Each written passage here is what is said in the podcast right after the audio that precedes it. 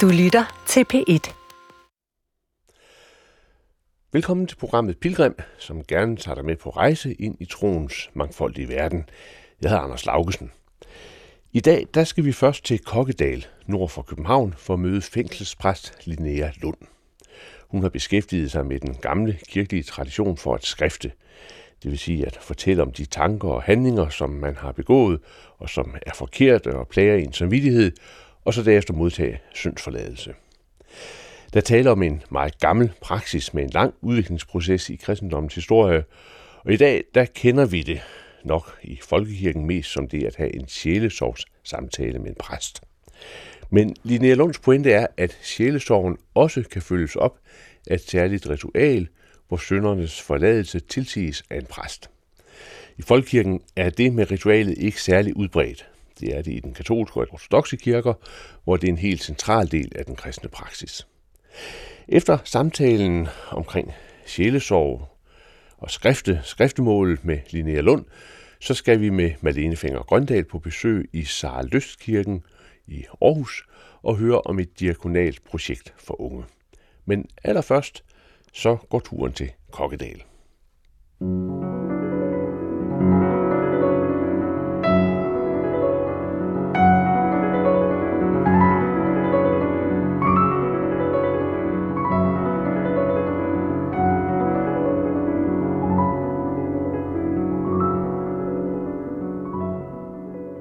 Linnea Lund, du er fængselspræst i Horserød, og vi sidder her øh, en pragtfuld dag med udsigt ud over Øresund. Der er blomstrende øh, træer omkring os og blomster i haven. Grunden til, at vi sidder her, det er, at vi i øh, Pilgrim for nogle måneder siden i foråret havde to programmer, der kredsede omkring det der med, øh, hvilke rammer et fængsel sætter for et menneske, et menneskes konfrontation med sig selv og om præstens rolle. Og da du har hørt de to programmer, så reagerede du og sagde, at der var mere at tilføje, end det vi snakkede om, specielt omkring skriftemålet og begrebet bod. Og det øh, var jeg enig i, så derfor så er vi altså mødtes øh, her. Men inden vi kommer til at tale om skriftemål og bod, det er der, vi er på vej hen, så øh, vil jeg sige, at grunden til, at vi sidder her sådan et skønt sted, det er fordi, at stedet her, det er et retrætecenter.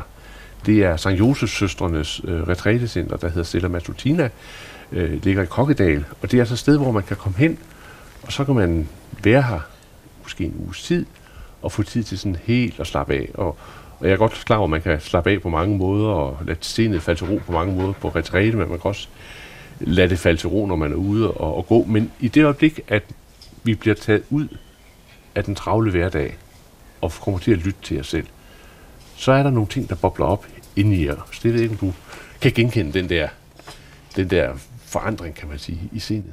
Ja, men det kan jeg. Altså, før du brugte du ordet konfrontation, og det er i virkeligheden også en, det, der sker, når man, øh, når man er i stillhed med sig selv. Når man øh, tvinger sig selv øh, til at være alene med sig selv og øh, lukke ned for ydre indtryk. Jeg kommer til at tænke på et billede, jeg fik af en ven, jeg har meget kært, øh, da jeg øh, for nylig fik øh, det her arbejde som præst ved statsfængslet, øh, som forestiller en himmel. Det er meget banalt, en himmel med skyer på. Men det er meget øh, sundt, tænker jeg, at øh, blive mindet om, at vi alle sammen kigger op i den samme himmel, mm. selvom vi øh, render rundt med hver vores univers indeni. Mm.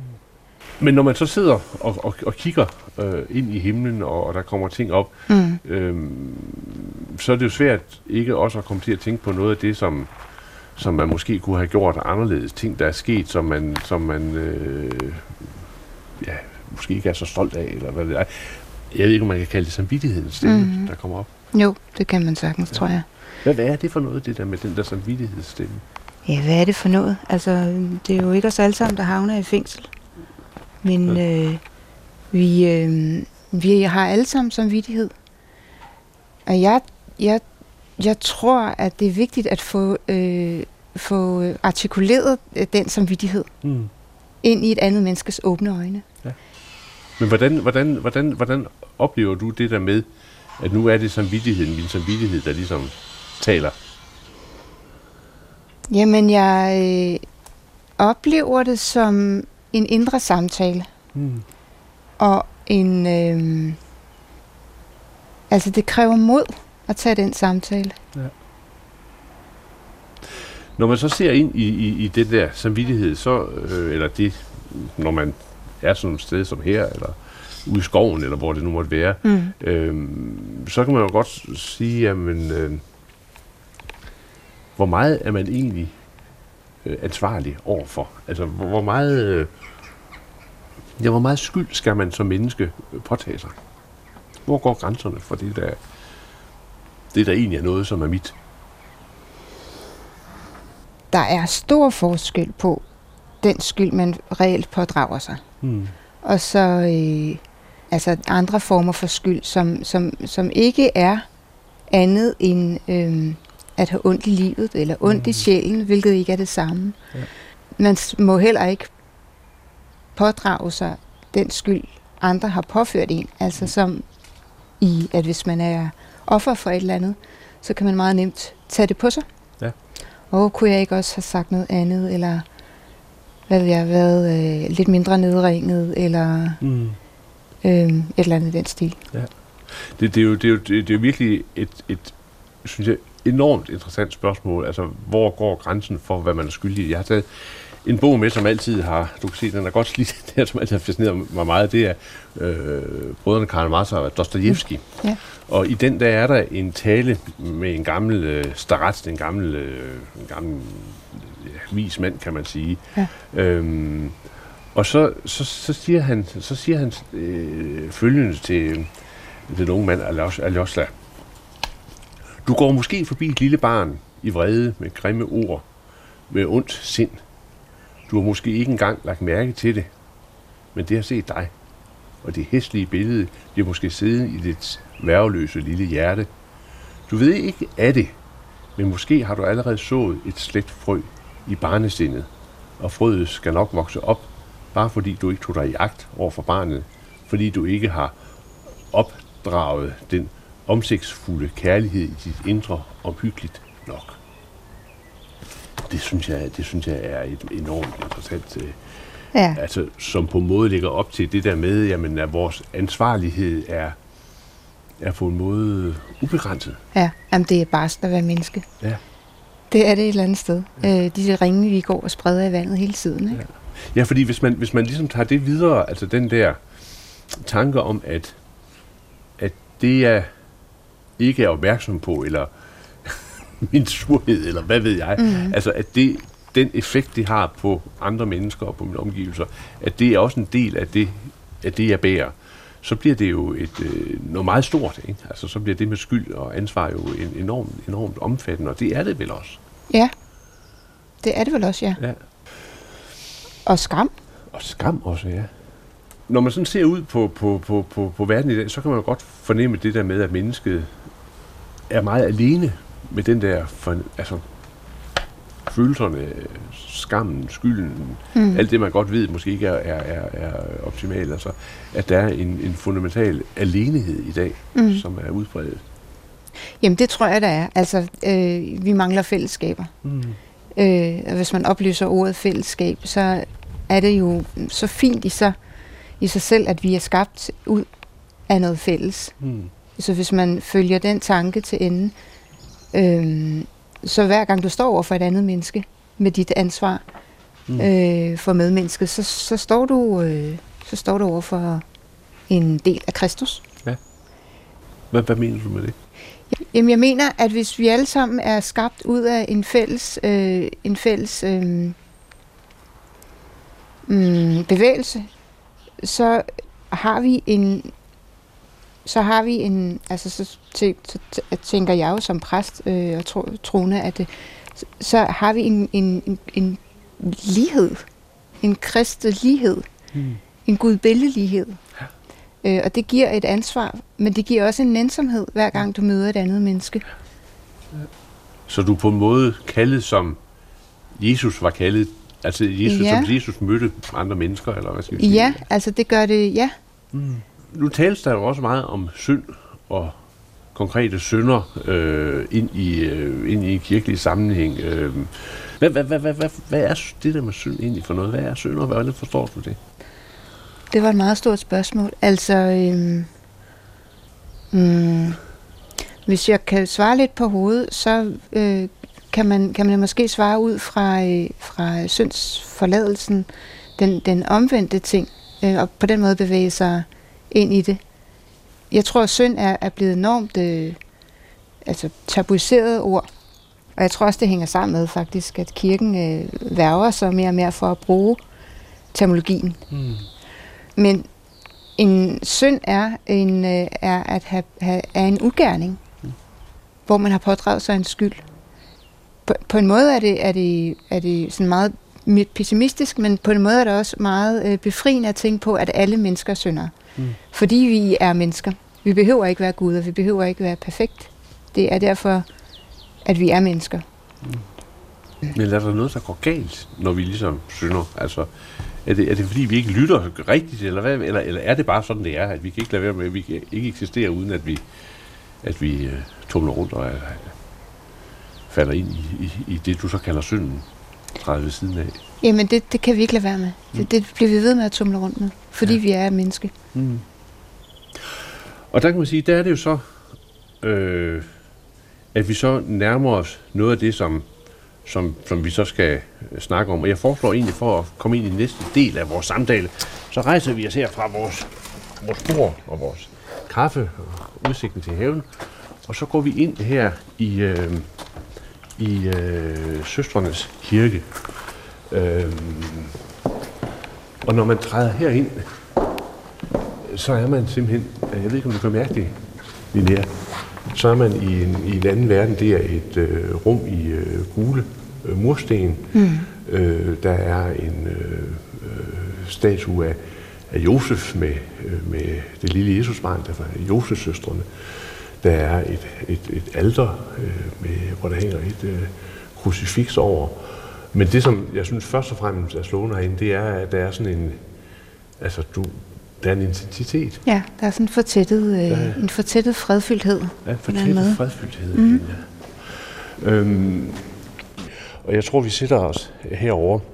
Fordi det, der jo så er det særlige, øh, det er, at, at herinde for de her rammer er der jo på en måde udviklet redskaber eller måder, eller, altså man, der, der er her et rum til at komme omkring de problemer, mennesket har. Og her er det, at det med skriftemålet ja. kommer ind.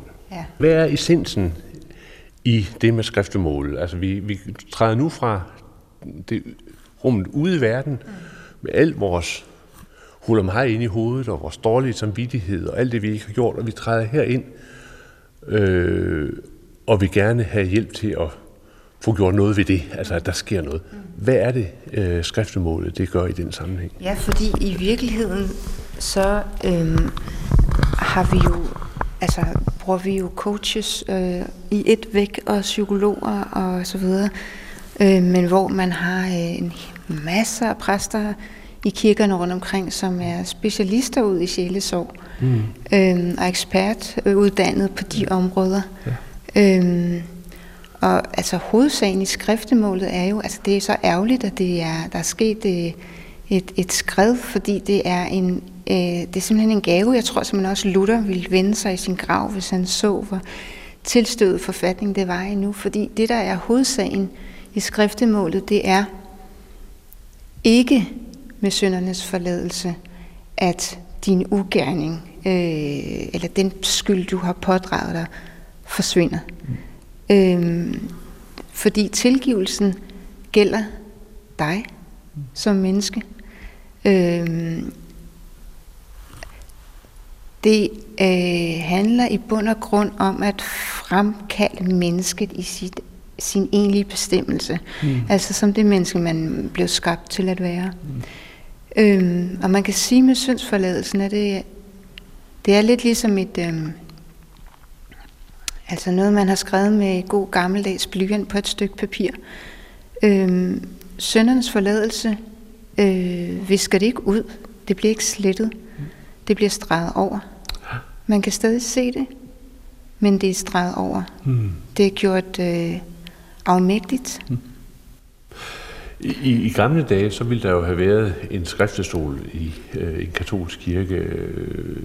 Det er der ikke her. Der er mange katolske kirker, hvor der heller ikke er, altså hvor skriftestolen er taget ud, men mm.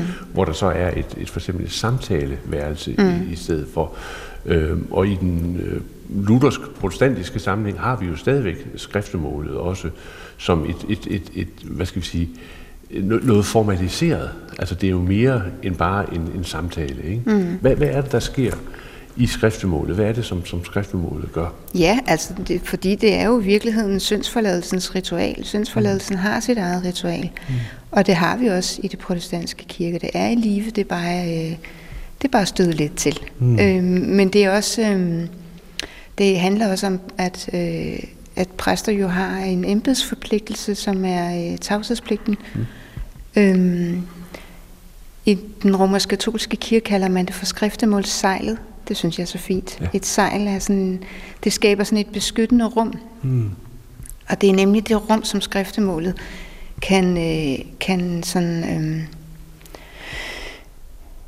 kan tilbyde. Ja. Øh, et rum, hvor at man er beskyttet for eksempel af et ritual øh, og øh, af præstens tavshedspligt og en mulighed for at få lettet sin samvittighed. Mm. Øh, jeg oplever, at folk øh, indsatte har en indre samtale med deres samvittighed, som på en eller anden måde faciliteres af mig som i rollen som skriftefader. Mm. Nu kan skriftefader jo godt være lidt ja. misvisende ord i disse tider, men jeg synes nu alligevel, det må være en anden diskussion. Mm. Jeg går gerne ind i, uh, i et ritual, hvis uh, min konfident har lyst. Det kan man jo ikke, uh, det kan man jo ikke hvad kan man sige, bestemme på mm. forhånd.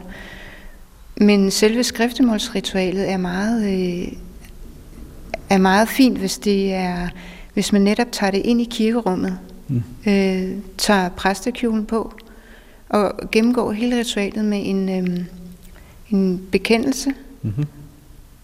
og en håndspålæggelse med absolutionen, mm. som øh, altså absolverer at løse fra mm. øh, den bekendte synd. Mm. Og, øh, og derefter et en bøn, som oftest er fader og velsignelsen. Mm. Ja. Øhm, og det er mærkeligt at opleve, at selvom man i øh, en samtale måske har hørt den samme historie igen og igen, om hvad der tynger, så sker der alligevel et eller andet brud, når man øh, ritualiserer det. Mm. Vil det sige, at man går ind og gentager øh, ja. nogle af de ting, som man, som man egentlig har vendt tidligere i en, i en samtale. Simpelthen. Ja. Øh, den samme, det, samme historie kommer frem. Det er jo de samme t- mm. ting, der er sket, og det mm. samme, der bliver sagt, men nu er det ligesom bare i ritualets form. Og der sker altså et eller andet der, mm. som, som, som heler. Ja. Hvilket jo i bund og grund var ideen med skriftemålet, og skriftemålets oprindelse, nemlig i i, i boden, som stammer helt tilbage fra Oldkirken. Mm. Og hvis man tager ordet bod og opløser det, så betyder det egentlig bare at reparere, mm. eller at genoprette noget, at hele noget. Man bød garn, fiskegarnet, mm. ja. Øh, så man reparerede det ved, mm. at øh, så fisken ikke smuttede igennem under morgendagens fiskeri. Og se, så får båd pludselig en helt anden ordlyd. Mm. Så det der, det, der så sker i, i skriftemålet, det er så, at du i en rituel form går ind og, og siger, ja, det her det er, det er mere end bare en, en samtale mellem os. Der er også, altså Gud er med og kan være, være med til at, at bringe dig et andet sted hen, eller ja. kan man sige på den måde? Altså man kan sige, livsnerven i skriftemålet, det, det ligger i, i bekendelsen. Mm. Altså selvom formålet er øh, syndsforladelsen, så er nerven ligesom at få, øh, at skriftemål kan, øh, det, det, det skal lette dig ved bekendelsen. Det skal ikke tvinge til bekendelsen, men lette ved bekendelsen. Og det der med, at man får sagt noget højt i et andet menneskes vidne, så får det en eller anden uigenkaldelig karakter. Mm. Øh, det bliver synligt så kan det ikke blive værre. Mm. Jeg har taget et billede med her fra, ja. øh, fra en bog, som, som en af mine venner, Peter Williams, der er en af de mest fantastiske fotografer, jeg kender, han har taget fra en serbisk kirke. Nu skal du se her. Øh, du prøver at se, det er et billede af en præst, mm. som øh, ligger, øh, han er sagt, hagen ned på et alter, og så ved siden af ham, der er der en, jeg tror det er en ung dreng, som under et, øh, et klæde øh, ja. fortæller ham noget. Altså det er et skriftemål, ikke? Ja. Men det, jeg synes er så fantastisk ved det her billede, det er, at det helt utrolige nærvær, som man kan se i præsten. Ikke? Han er fuldstændig til stede ja. øh, med sit sind og sit hjerte, og han er sagt, mm. ved denne her øh, unge mand, eller hvem det nu er, der skjuler sig under klædet der. Mm. Øhm. Og det er, det er også sjovt, at han har, at den her konfident har, eller den, der bekender, har det her klæde over sig. Mm. Altså det er virkelig vigtigt at få skabt det her øh, trygge og fortrolige rum. Ja. Fordi at det, der er så, øh, mm, jeg ved ikke, om man kan sige det magisk, men det hele ved øh, den, det led, der hedder bekendelsen i skriftemålet, det er, at man er oprigtig. Mm. Og oprigtighed, det er ikke det samme som, øh, som sandhed. Mm. Altså som, jeg stak ham med en kniv, eller jeg begik systematisk overfakturering, eller 2 plus 2 er 4. Mm. Altså sandhed, det er at fortælle sig selv. Og den oprigtighed er på en eller anden måde angeren. Mm. Altså det er, angeren er det nulpunkt, hvor, øh, hvor det hele begynder, hvor man begynder at kunne modtage Guds mm. forkyndelsen af Guds tilgivelse. Ja. Det, der er jo sådan i, i, i, i billedet også i det, du beskriver, øh, næsten en form for nøgenhed, ikke? Men, jo. men samtidig med, at der er den nøgenhed fra konfidentens side, så er der også en person eller person, der er der på Guds vegne, ja. hvor det sådan set er i orden ja. at, at, at stå helt blottet. Ja, altså det er vel at bruge af blottethed. At man er blottet. Mm. Øhm, og, og, og pointen med præstens tilstedeværelse, det er, at præsten er der som Guds stødfortræder. Mm. Så det er sådan set ikke. Det er også derfor, i ritualet, så vil jeg altid knæle med på knæfaldet ved siden af min konfident. Fordi at fordi det er en bekendelse til Gud. Mm. Jeg er ikke den, der skal modtage bekendelsen. Jeg er, jeg er mere sådan medvidende. Mm. Ja. Nu sidder jeg og kigger på det her klæde igen, fordi jeg tænker på, øh, jamen, tænker på, den her, øh, på det her rum, ikke, som skriftestolen engang udgjorde. Hvilket øh, på en eller anden måde sikrede øh, altså en, en, en, en anonymitet mm. der sådan, med det her klæde, og det klæde, der var imellem præsten, præstens rum og konfidentens rum. Og jeg oplever i hvert fald, at ved at tage ritualet i brug, så kan man på en eller anden måde mm, skabe den samme afstand, mm. positivt forstået. Så det, så det, er, det er ikke Linnea, der sidder der? Det er, nej, jeg kommer ud af min privatperson. Ikke? Altså, jeg er der som præst. Ja. Og som repræsentant for kirken. Mm. Og det oplever jeg også er... Øhm, Altså jeg skal, hvad kan man sige, som præst heldigvis ikke løse problemer. Mm. Mm. Øh, og jeg skal, jeg, jeg er også i den forbandede situation, at jeg ikke skal, lø, skal løse problemer. Øh, jeg skal være i det der grimme, mm. krøllet, som konfidenten er, og tåle det, og, og, og gå et stykke mm. med ham øh, mm. øh, i det. Og når han øh, oplever det, øh, så oplever han kirken som en, en, en, en den der øh, store, øh, eller den der trygge ramme, hvor der er plads til det. Mm. Der er plads til, at jeg er menneskelig. Der er plads til alt det grimme. Mm.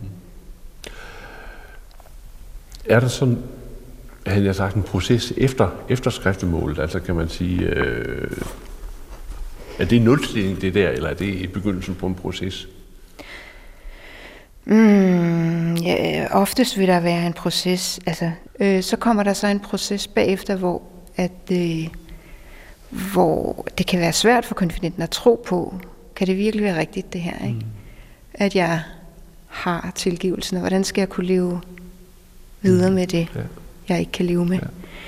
Ja. Øhm, men det overraskende, det overrasker også mig øh, ofte, at øh, folk har brug for at gøre noget. Mm. Altså folk har simpelthen brug for at en, øh, altså den, den her, det her gamle led, der hed godtgørelse eller satisfaktionen, de har brug for at gøre et eller andet. Mm. Ja. Øh, det kan være, at de, øh, det kan være, altså i en fængselskontekst kan det være, at de uddanner sig til øh, øh, misbrugskonsulent, mm. altså for at, at faktisk at bekæmpe sin egen kriminalitet. Mm. Ja. Det kan være, at øh, de besøger sin øh, afdøde fars grav mm. og siger undskyld, ja. eller siger tak. Mm. Øhm, den slags ting. Ja. Øhm, de har brug for at gøre et eller andet, for at få øhm, stadfæstet det på en mm. eller anden måde. Ja. Nu, nu talte vi jo i begyndelsen af vores samtale omkring, øh, hvad skal vi sige, det almene, at vi alle sammen øh, rammes af vores samvittighed, mm. alle sammen rammes af, at øh, der er ting, der kunne være anderledes. Øh, hvordan tænker du, altså fordi skriftemålet ind i en fængselskontekst, det er på en måde håndgribeligt. Der er nogen, der, der, der peger på, her er der i hvert fald noget, der er gået galt. Ikke? Men, mm. men hvis man siger, at vi sådan set jo alle sammen øh, mennesker, der er gået galt i den øh, på forskellige vis. Hvordan ser du så øh, skriftemålet ind i den sammenhæng? Bruger du for eksempel selv skriftemålet? Ja. ja.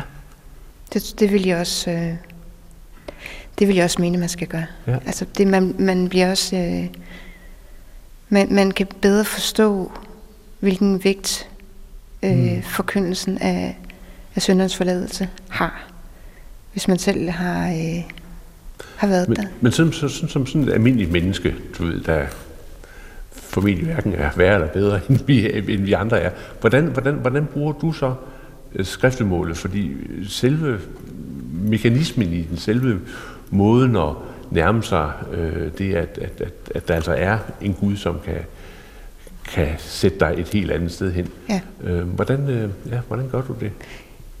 Øhm, jamen det er det, der er så, så rart ved at have øh, mulighed for at vælge en præst, mm. som jo øh, med den strengeste tavshedspligt passer på det, jeg fortæller. Mm. Men det er hårdt. Mm. Ja. Øhm, og, og ja, de fleste af os er, det er jo bare noget med at snære den anden i køen i netto og sådan noget.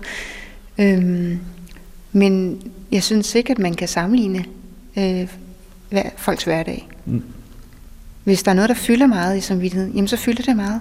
Punktum. Ja. Der foregår jo for øjeblikket øh, rundt omkring i ja, rigtig mange steder jo, altså samtaler mellem præster og så øh, mennesker, der kommer til ja. dem, altså sjælesorg kalder man det. Ja, heldigvis, ja. Men, men, men øh, mit fornemmelse er, at det er de færreste steder, hvor der også tilføjes det der rituelle ja. element. Mm. Øhm, hvor, hvor, hvor, hvor, hvorfor i grunden det? Altså, jeg tror, at øh, der er meget blufærdighed på spil. Mm. Øh, også fra præsternes side.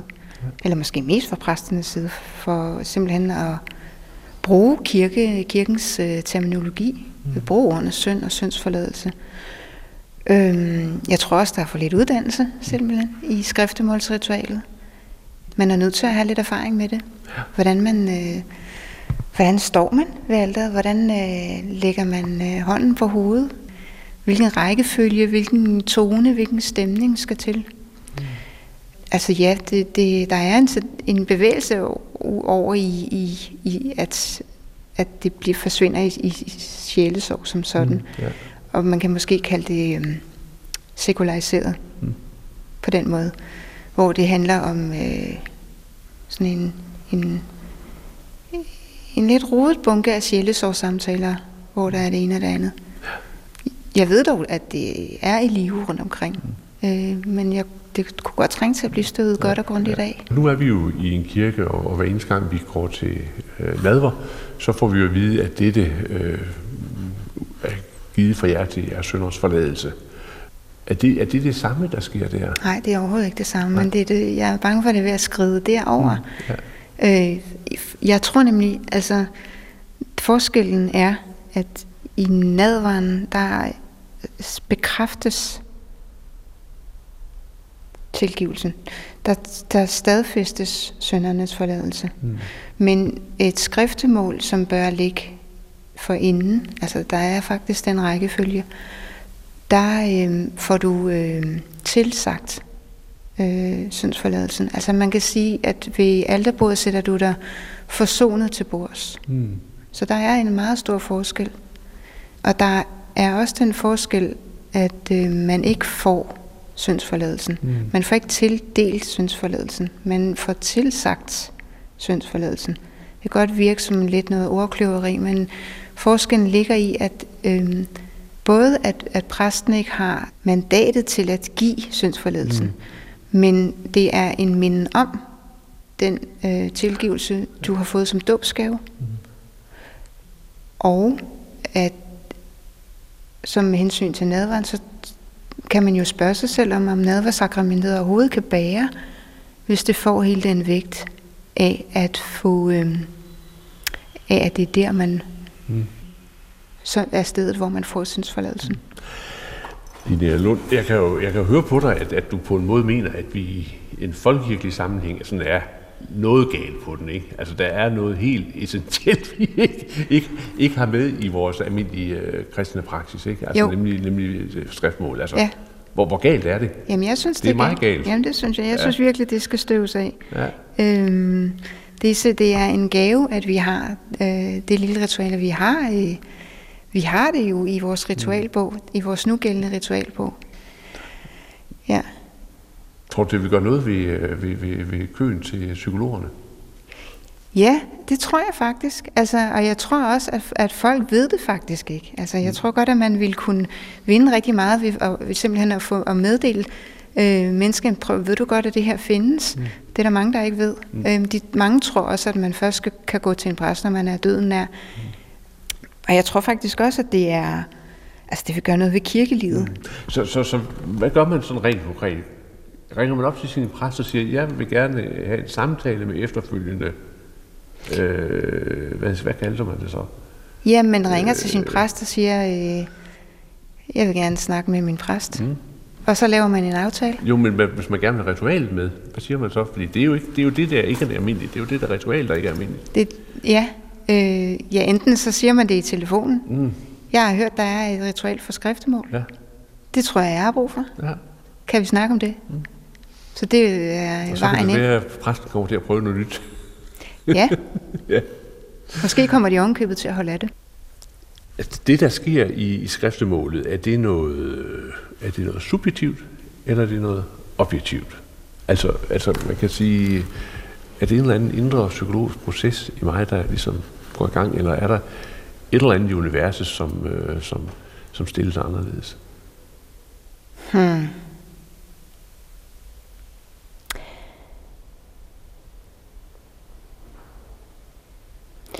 Jamen, jeg, altså selve ritualet er jo, hvad kan man sige, et pædagogisk hjælpemiddel.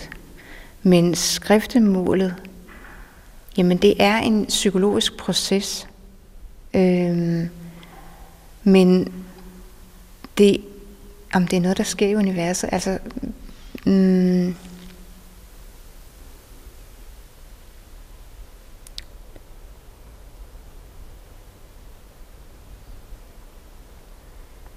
Jamen, når man tror, øh, så ligger der jo den dimension i det. Kan du prøve at spørge på en anden måde? Det, det ved jeg ikke rigtigt. Det, det, altså, det er jo... Altså, det, det kan jeg ikke rigtig finde ud af at spørge, tror jeg, på en anden. Ja, det kan jeg måske godt, men altså, jeg synes jo faktisk, det er et godt spørgsmål. Ja, jeg Måske kan man øh, sige det på den måde, at det er en psykologisk proces, der sker i mennesket.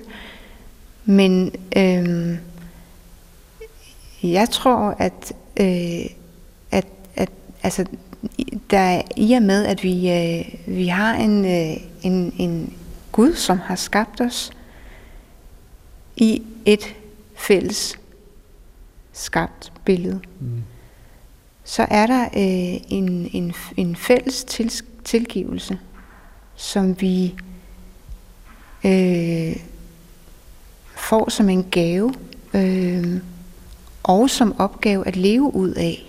Mm. Så det kan, man kan sige, det er en, en kontinuerlig proces. Det er ikke noget, der vil afsluttes som sådan. Mm. Det, er en trø, det er en trøst og en hjælp til det enkelte mm. menneske. Mm. Øh, og, og så er det samtidig øh, en øh, indstilling til livet, eller en, øh, en vej, man, man hele tiden går. Men står jeg anderledes på dommens dag, end jeg sagt, eller altså, med, altså det, jeg mener med det subjektive eller objektive, ikke? Altså, ja. sker der en forvandling i min øh, ja, videre ferie? Altså, er der noget, der... Det tror jeg ikke, du gør. Så det er en subjektiv ting? Ja, på den måde er det en subjektiv ting.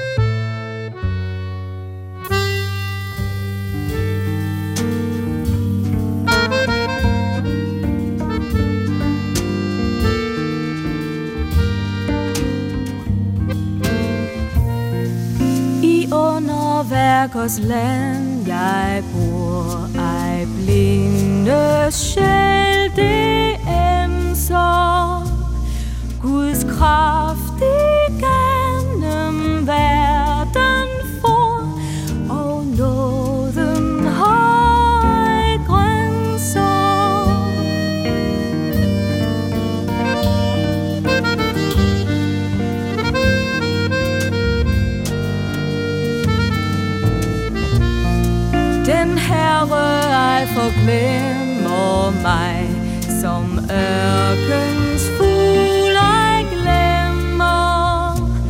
Han hører spæde ravnes skrig. Han dyre sok fornemmer. Han kommer fattig spor i hu Han markens lille klæder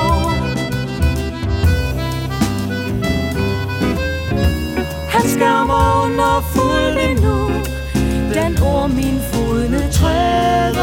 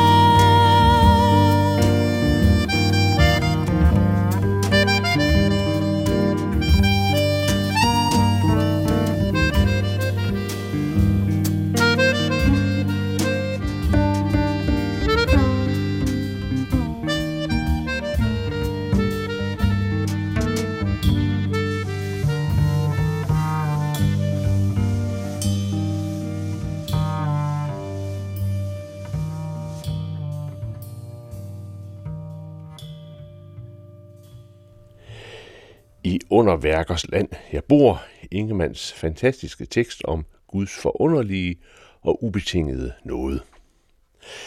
Der er efter min erfaring en glidende overgang imellem det egentlige skriftemål med en rituel absolution og så nære og livsændrende samtaler. Nåden bæres ofte af det andet medmenneske og dets oprigtige interesse og indlevelse. Vi skal nu med Marlene Finger Grøndal til Sara Lystkirken i Aarhus, hvor man fornemmer denne oprigtige interesse og indlevelse. I Sara Lystkirken har man et projekt for unge, som man kalder Smile Service. Så dagens program, det er, at I får en opgave, som I skal løse selv. I kan få den, alt den hjælp fra Kirsten og jeg, som I har brug for, men I skal som udgangspunkt løse den selv. Jeg har lavet den her. Samarbejde i Smile Service. Når man får en opgave, så er det vigtigt, at gruppen har overblik over opgaven. Det er vigtigt, at der er en fordeling af opgaverne, at vi hjælper hinanden, at alle bidrager, og vi taler pænt. Og det der med at tale pænt, de fem unge, som for tiden er med i Smile Service, er samlet omkring et bord i Saraløskirken, og de to projektmedarbejdere, Kirsten Sommerlund og Jonas Hinge Hansen, er ved at introducere dem til aftenens program. er I klar til opgaven? Ja. I skal bygge en rumraket. Nej. Det skal I ikke.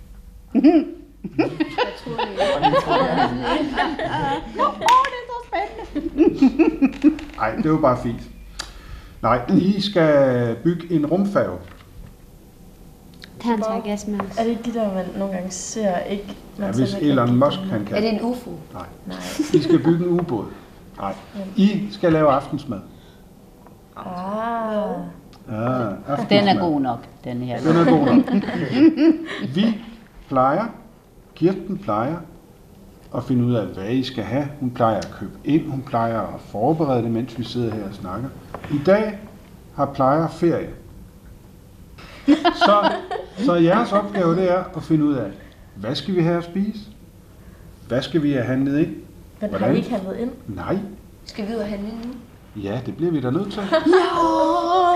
Så, øh, så, er det jo, så er det jo smart, at vi øh, ved, hvad vi skal handle ind, og vi ikke skal køre fem gange, fordi så bliver klokken 9, inden vi får aftensmad. Tak. Så, øh, så skal maden laves, og der skal ryddes op.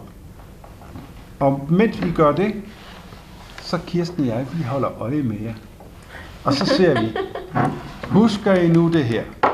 Husker I, er der nu overblik over opgaven? Er alle med? Har I fået fordelt, hvem gør hvad, og så videre, ikke? Nu læner vi os tilbage. Det, er ja, nu det, lænder vi os tilbage, og hvis I har brug Eller for, har I noget forslag? må jeg lige sige noget?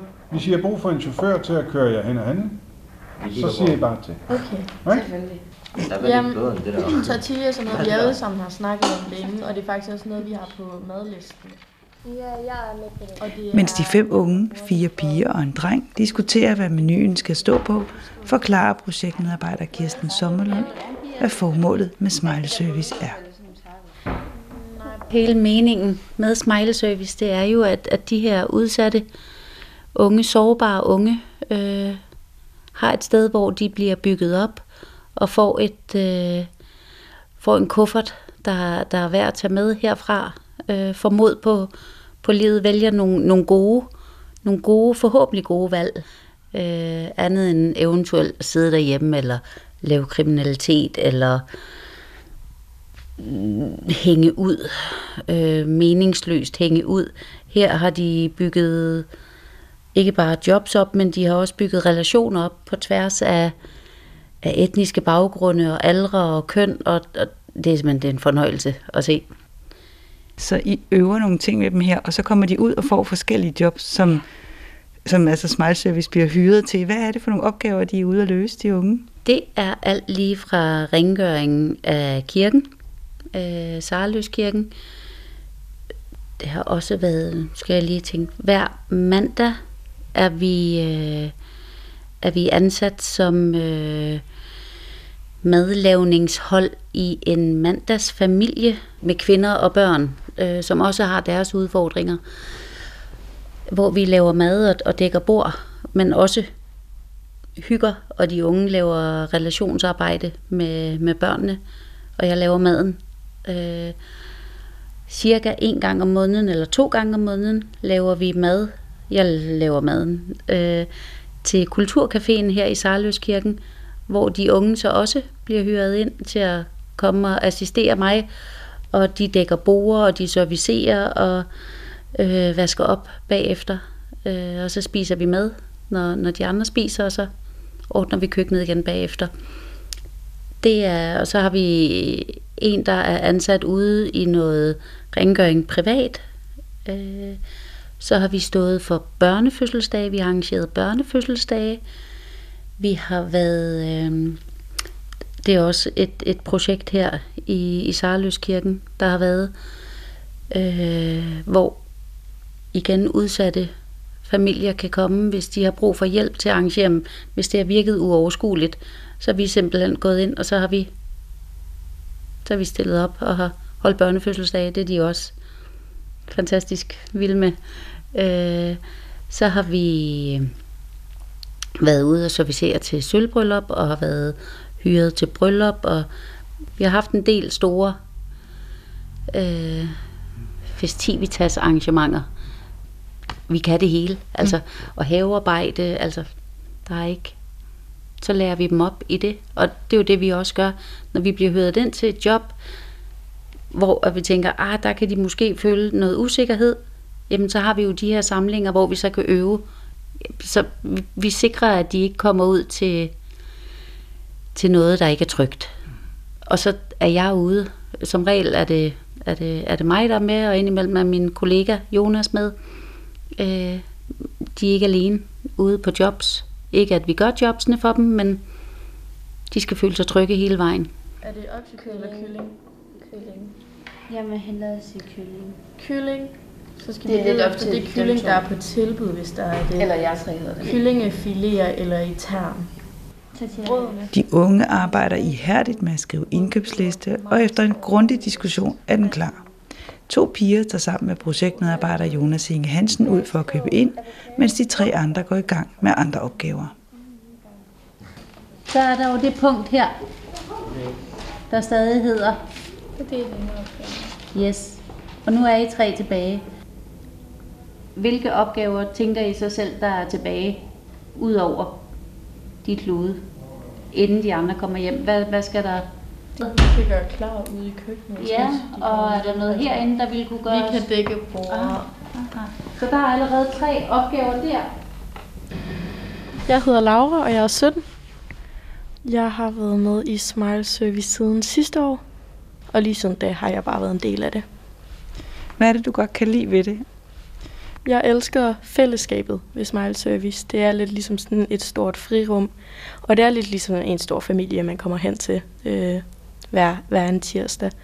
Og det er, det er rart at kunne komme hen og være sammen med nogen, øh, man har det godt sammen med, og som man kan finde ud af at være sammen med. Og I er jo så ude og lave forskellige jobs, så det er noget med, at du faktisk også har et, øh, et job, du har fået her igennem Smile Service. det er rigtigt. Jeg har et fast job hver uge, onsdag og torsdag, øhm, hvor at jeg er nede og gør rent i et lille kollektiv for nogle unge mennesker, hvor jeg gør rent i deres underetage. Det er rart nok at komme ud en gang om ugen øhm, og gøre rent for dem, og igen tjene sine egne penge. Det er, menneskerne er søde dernede, så det er også rart ligesom at komme ned. Hvad betyder det for dig, at det foregår i kirken her? Det betyder rigtig meget for mig. Det er et rart selskab med alle mennesker, der kommer. Øhm, alle er ligesom rare ved hinanden. Der er ikke så meget. Det er bare hyggeligt og et fedt Jeg fællesskab. kan godt lave dress. Jeg, kan godt lave guacamole og creme fraiche dressing. Så er der en, der kan skære grøntsagerne ud. Og der er en anden, der også, jeg synes, en person kan begynde at lave, hvad hedder det nu, frugterne, fordi det, Det vil jeg gerne stille. okay, fordi det var bare. Jeg hedder Ibrahim, og jeg er 15 år. Og hvordan er du kommet med her i Smile Service? Min lillesøster, hun begynder at fortælle mig om den her job, Smile Service. Og så sagde jeg, "Mm, det lyder lidt interessant, men jeg ved ikke, hvad det handler om præcis, indtil jeg kom og selv kiggede med mine egne øjne. Men ellers så synes jeg, det var sådan rigtig fedt, og det var sjovt nok. Hvad er det, der, der er sjovt ved det? Man kan godt tænke, det lyder også lidt hårdt at skulle lære at gøre rent. Og... Men hvad er sjovt ved det? Det der er sjovt, det er at se andres øh, smil og nye fremmede mennesker og så videre. Hvilke opgaver har du været med ude til? Altså, hvilke jobs har du været med ude på? Mm, indtil videre har jeg kun været med til at rengøre. Jeg er også øh, ny og så videre. Hvad så med i dag, opgaven i dag? Hvad tænker du om den, at I skal lave øh, mad selv, købe ind og lave mad? Mm, Jeg synes, det er hyggeligt, og det, det er også min første gang, jeg laver mad her. Ja, det kan I to jo gøre, hvis det er okay med jer. Jeg hedder Yara, og jeg er 14 år. Og hvilke opgaver eller hvilke jobs har du været med til? Jeg har været med, med i mange forskellige. For eksempel, jeg var med til at være tjener på en sølvbryllup, tror jeg det var. Ja. Og så har jeg været med til at rengøre og sådan være med til at servere mad og lave mad til sådan noget mandagscafé her i kirken. Og hvad er det, udover det dejlige at tjene penge, hvad er så det gode ved at, at lave den slags opgaver? Egentlig bare fællesskabet og de glade mennesker. Hvis du synes, der skal være med mere, det vanilje, så skulle der være mere i. Jeg hedder Clara, og jeg er 13 år gammel. Øhm, jeg er rigtig godt lide vores sådan, fællesskab herinde, og øh, jeg har fået en masse nye veninder og venner. Og, øh, og så er det bare rigtig hyggeligt at være her, og så er det sjovt at møde nye mennesker og få penge for det. Og hvad synes du om de opgaver, I får? Jamen, øhm, jeg synes faktisk, de er ret gode, det der med at kunne hjælpe andre folk. Det kan jeg godt lide. Hvad er det sjoveste, du har oplevet i Smile Service? Mm, det er nok, når jeg skulle holde en fødselsdag, når der var en masse små børn, hvor man skulle hjælpe med at pynte op, og man skulle, man skulle hjælpe med så meget og lave en masse lege.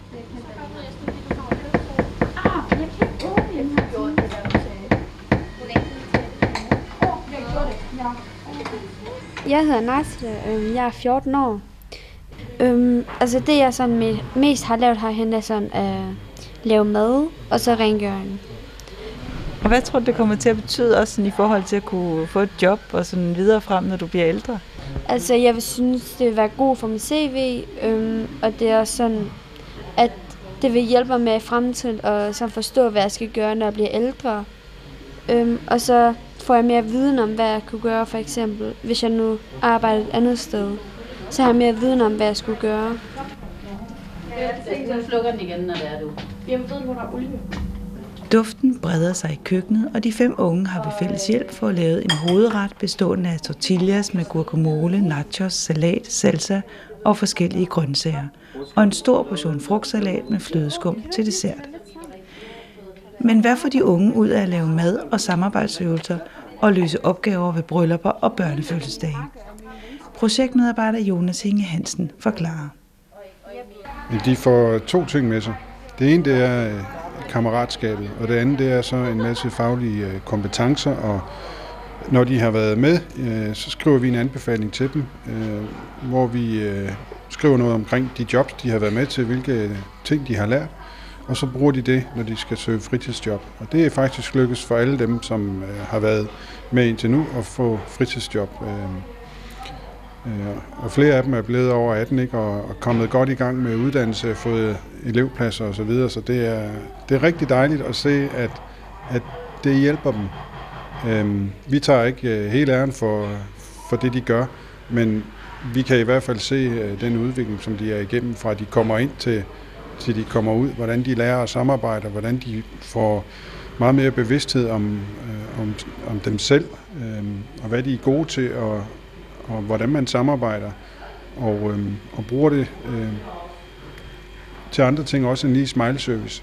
Så det er rigtig dejligt at, at følge dem på Facebook og se, at nu har de fået lærepladser, og nu har de fået jobs. Og Men nogen kunne jo godt tænke, at det er vel uddannelsessystemet eller kommunen, der ligesom skal, skal skabe den udvikling for de unge. Hvorfor er, er kirken god til at gøre det? jeg tror for, for nogle af de her, øh, de har bare behov for at lære nogle ting i en anden kontekst end i skolen. Øhm, skolen det øh, gør rigtig, rigtig mange gode ting, øhm, men, men vi kan måske lægge lidt ovenpå, øhm, fordi vi har, vi har lidt større fokus på nogle, øh, nogle få ting, som samarbejde, øh, laver samarbejdsøvelser og, og hele tiden øh, er lidt efter dem, hvis det er, at de siger, jamen øh, nu taler du ikke pænt til de andre i gruppen, eller nu laver du ikke noget, eller så de sådan bliver meget opmærksom på deres egen rolle i, i samarbejde, og de bliver meget opmærksom på deres egen evner, og får en masse selvtillid, som øh, de måske nogle gange mangler lidt. Øh, så, så ja. Skal vi øh, bede bordbøn? Jonas. Ja. Ja. Ivo? Jonas vil gerne bede bordbøn. Jeg kender ikke til det der. Nej, så gør man bare op og nede. Det- det- er du egentlig selv. Der er en regel. Det er, at du skal bare være stille. Ja. Og det er det eneste. Så må du øh, tænke på lige, hvad du har lyst til. Aha. Men øh, når vi her i kirken bærer bordbøn, så siger vi bare øh, tak til Gud. Og den Gud, vi siger tak til, det er den samme Gud i kristendommen som i øh, islam. Det er ham, vi tror har skabt det hele. Så øh, det bruger vi lige øh, et minut på. Kære Gud, tak fordi, at du har skabt alle de ting, som vi nu har kunne få mad af nu. Dyr og grøntsager og frugter. Tak for, at øh, vi har kunnet samles her i Smile Service. Og øh, tak for, at øh, du altid våger over os, selvom vi måske ikke altid mærker det. Amen. I think mine is too big. Ej, det er ikke. Never mind. Er den god?